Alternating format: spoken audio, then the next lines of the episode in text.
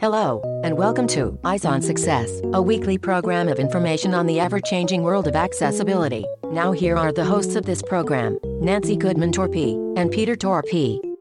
Hello, I'm Nancy. And I'm Pete. This week we'll be talking about retinitis pigmentosa, a disease that leads to degradation of the retina or the light sensing area of the eye. We'll speak with Ingju Ruanne Vent Schmidt, a graduate student who has retinitis pigmentosa herself and who is involved in doing research focused on understanding the condition and developing novel treatments. But first, for our tip of the week. This week's tip comes from Ruanne. You're on the verge of completing a PhD. What are your career goals? I would really love to get into science communication. I find that there is a lack of bridge that can link the researchers and the end users. So there should be more people helping to interpret the research for the public. And if there's an opportunity for that, that's what I'm looking for. Oh, that would be very beneficial to society. You know, there's so many researchers doing esoteric work, and oftentimes the public has trouble absorbing the information. Yeah, it's also difficult for scientists to talk about their research, even amongst themselves, because some of the fields are very specialized and very specific. And I think it is important that this research gets known because researchers work very hard and their money comes from taxpayers' money. It would really be helpful to have more people like her that could bridge the gap between what scientists are doing in the lab and research they're doing and bridge that gap with just ordinary people. You know, sometimes these scientists, they're very good at doing their work in detail, but they may not be the best communicators and be able to express their ideas to the general populace who may not know the details of their research. And on the other hand, a lot of lay people may not understand some of the science involved in the technologies that are being developed. So to have someone be able to bridge that gap is really important. And fortunately, Ruanne is actually a very good communicator, and you'll be hearing her very clear explanations of some very complicated concepts further on in the show. Support for Eyes on Success is made possible by Logan Tech, makers of the electronic Take Anywhere 6 dot braille label maker that produces crisp, clear braille that strikes, scores, and cuts in seconds. More information on our family of devices and products is at logantech.com. Logan Tech, improving quality of life with technology.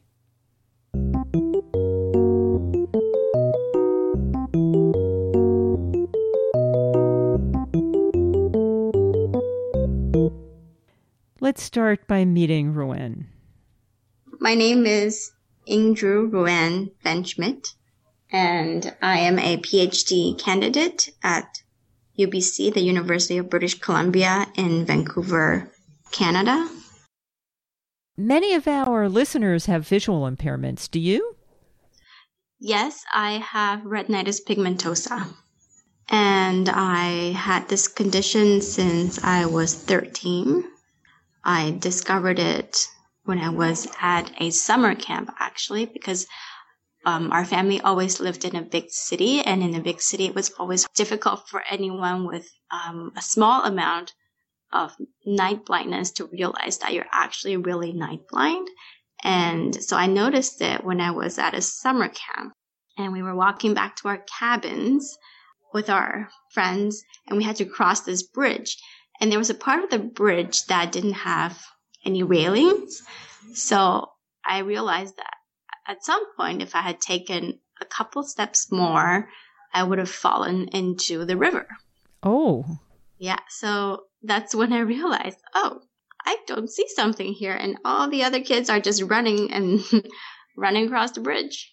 And I knew that there's probably something wrong with me because I knew my mom is also night blind. So that's when I started thinking about this issue. Now, my understanding is that RP is a progressive condition, and I'm wondering what the state of your vision is now. Mm-hmm.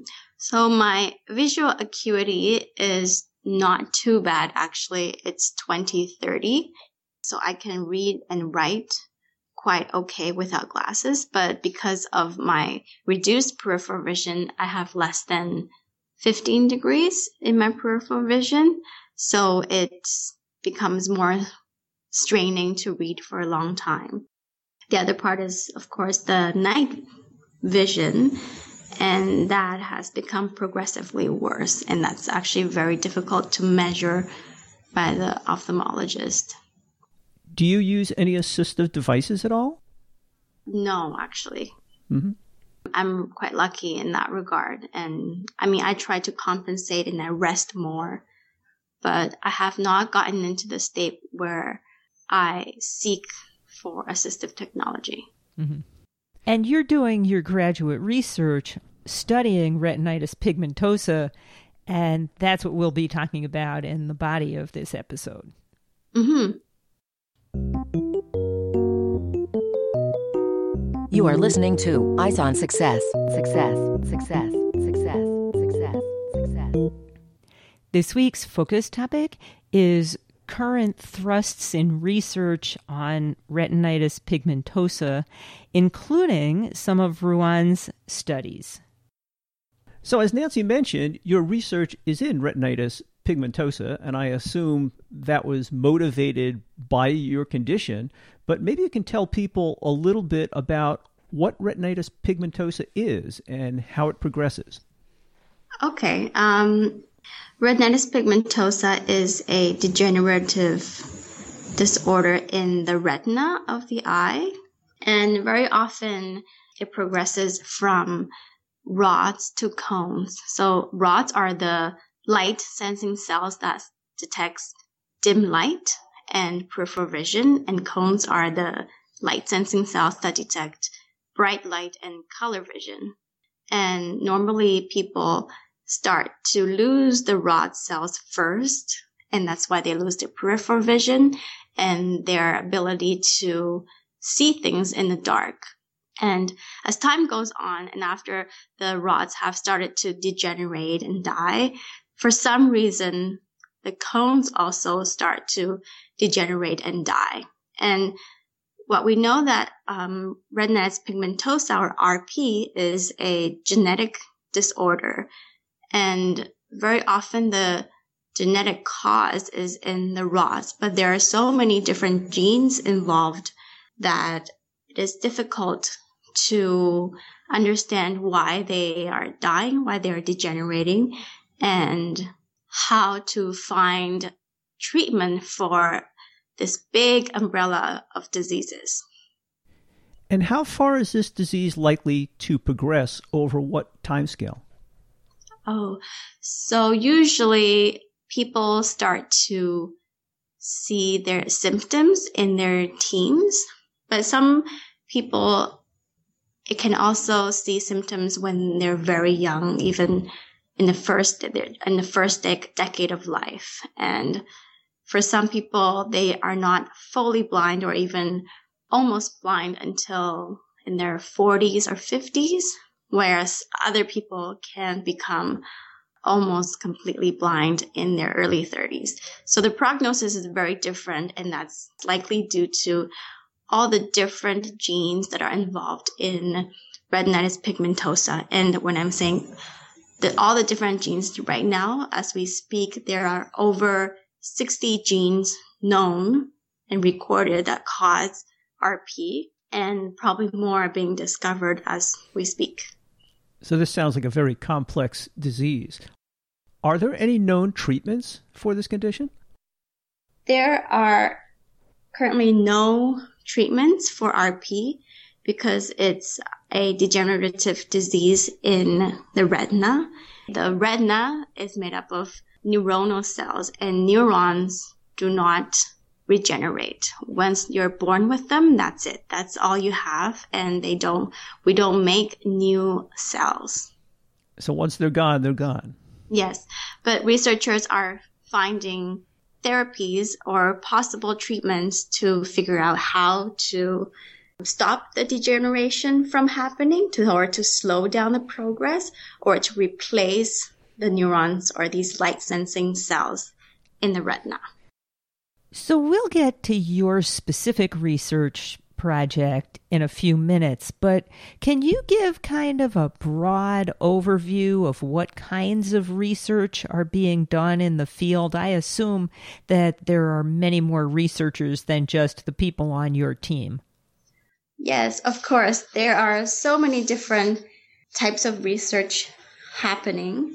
And this research not only applies for retinitis pigmentosa, but uh, in general, a whole host of retinal disorders that cause blindness.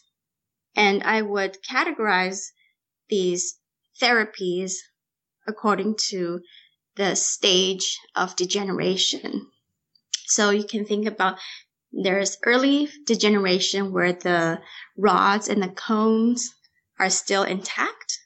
And then there's the mid stage where the rods and cones have started to de- degenerate. And there's the late stage where people have lost almost all or completely lost all of their light sensing cells. And what are some of those therapies? There are therapies that replaces the gene if it's a genetic cause. So we would call these gene therapies. And the idea is that if you lack a gene, okay, so we can think about what a gene is. And if you think of an instruction manual, and if, you think of each instruction that is there to help you build something like a refrigerator, then each instruction is like a gene. And in your DNA, there is an instruction for every gene. So in inherited disorders, the gene in the cells are missing that important instruction. So this is what gene therapy is about. We simply give back or replace the cell with a good instruction. So that sounds like it would be most effective for people who don't have any or only minor symptoms so far. Is there anything for people who are already symptomatic? Yes. Another therapy that is very popular in the research field are drug therapies. This could work for people who have a genetic disorder or a non genetic disorder because the drugs target the symptoms. So you can think of it as having a common cold. You don't fight the actual cause of the cold. You're fighting the cough. So drug therapies help to minimize or reduce the symptoms that are related in retinal disorders. So for example, this can include giving the cells more nutrients or giving the cells a way to fight cell death or giving the cells a way to increase light sensitivity. And what other treatment options might there be? So these two major therapies that I just talked about, they could work in people who have low to mid progression of degeneration in the retina. Another type of therapy that could work for mid to late degeneration of the retina is something called optogenetic therapy. And this is quite new. There's also a clinical trial that will be starting soon. And the idea is that since the light sensing cells are not sensing enough light, how about just boosting um, the light sensing cells with a different molecule? So what they're actually doing is they're using a light sensing molecule found in algae. So it's something that you were never born to have. So an algae that has a gene that can sense light. And the researchers are using this gene and putting that into human retinas to help them boost light sensitivity. And the idea is that even if your rods and your cones have died, perhaps they can use other cells in the retina to see, to sense light. Where does your research fall in this spectrum of possible solutions? So, my research initially started looking at a drug therapy, and we used one drug to look at four different mutations that cause RP. And in the end, we found out that not only did this drug help to reduce or slow down degeneration in one type of mutation, and that's great, but we also found that this drug sped up the retinal degeneration in other three types of mutation. So what this means is that when one drug is beneficial for one mutation and the same drug is making three other mutations worse, one, not only ta- taking any random drug is dangerous without knowing your genetic mutation, but what is more important is that we can somehow begin to categorize the different types of genetic mutation according to how the cells die. And because there are so many causes of RP, if we can categorize the different types of RP, then perhaps we can target the category with one therapy or one drug.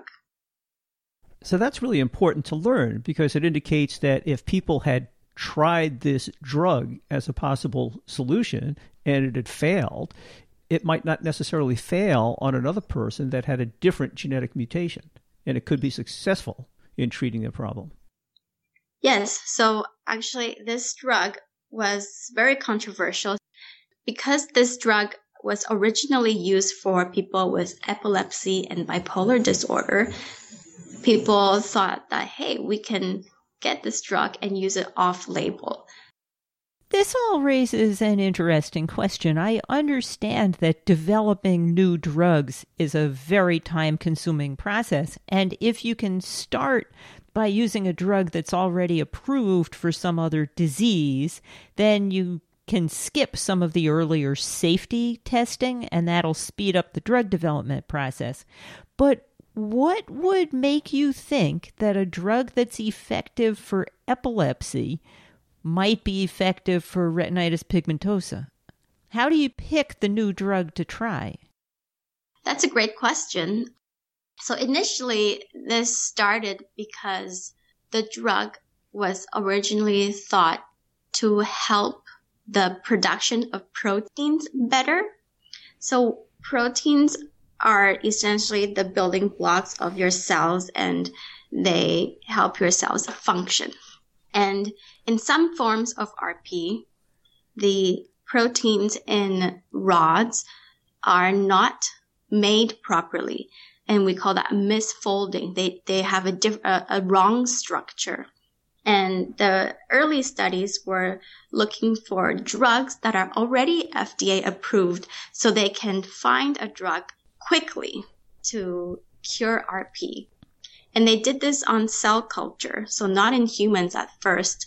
They were screening a bunch of drugs that were already FDA approved to find which one is going to help misfolded proteins go away. It's because the misfolded proteins are going to damage and harm the cells.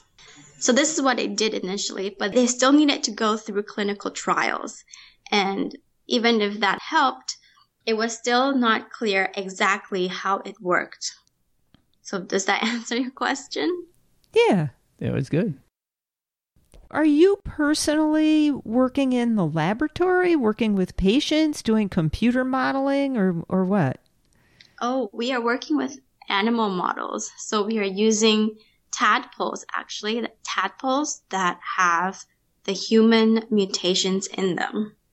We give the tadpoles drugs that we think may benefit them, and then we look at their eyes, look at their retinas, and see whether they get better or not.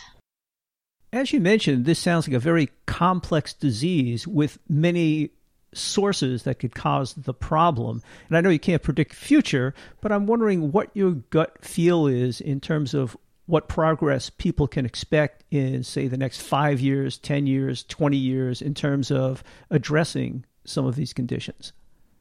I think in the very early future, let's say five years, probably drug therapy can help with some types of RP. And drug therapy helps to slow down the degeneration. It doesn't help to completely cure it, but it might work if you are still at a early to mid stage of RP and this drug may help with slowing down that degeneration. Whereas gene therapy needs a bit more work in research. It's a amazing idea, but we are just not there yet. Maybe in 10 or 20 years, I don't know, but definitely we have seen a lot of progress in the past 10 to 20 years in all of the therapies that we have discussed in compared to any vision research history. We've made a lot of progress in the past 20 years. So I get the impression saying you can slow down the progression of a disease doesn't sound all that exciting. But if you can slow down the progression so that instead of being totally blind at the age of 40, that when you would be totally blind is beyond your natural lifetime, that's almost as good as curing the disease. Yeah, so in RP, usually people with rods that are degenerating are still living their life. They can still live a somewhat normal life, still being reliable on their remaining vision, which is mostly on the cones. So the cones are detecting um, visual acuity, so you can read, and the color vision. In RP, losing cones is the most debilitating part, and that happens in the late stage. So that's why researchers are finding ways and say, hey, what if we don't replace rods? Because that's going to be really difficult and it's going to happen in 10, 20, 30 years. We don't know yet. But what if we can slow down the disease progression so that we can preserve the cones for a long time? And that can still be quite beneficial for someone who's losing their vision, but not losing their vision completely. So I guess the best thing people can do then is to make sure they are diagnosed early in the progression of this disease and make sure they're getting some treatment that pushes off the worsening effects as long as possible until some new treatment comes along or maybe the progression becomes so slow that it doesn't really affect them much. Yes, actually, that's a great point. And the research community really pushes people who have RP to get their genes tested because whenever someone is diagnosed with RP, it is not a routine test to test for their genes. And at least I know in Canada, the government doesn't fund genetic testing if you have RP right now because up to now there's no reason to do so. But if you get your genes tested, you can get onto a patient registry in your area. And then when there's a clinical trial happening that is gene specific, then you can have the chance to get onto that clinical trial. And that's likely the only way in the next five to 10 years where you'll get a chance to be exposed to some form of therapy well, if you weren't already motivated to get an early diagnosis so that you could start treatment sooner, there's another great reason to try to get a diagnosis as early as possible.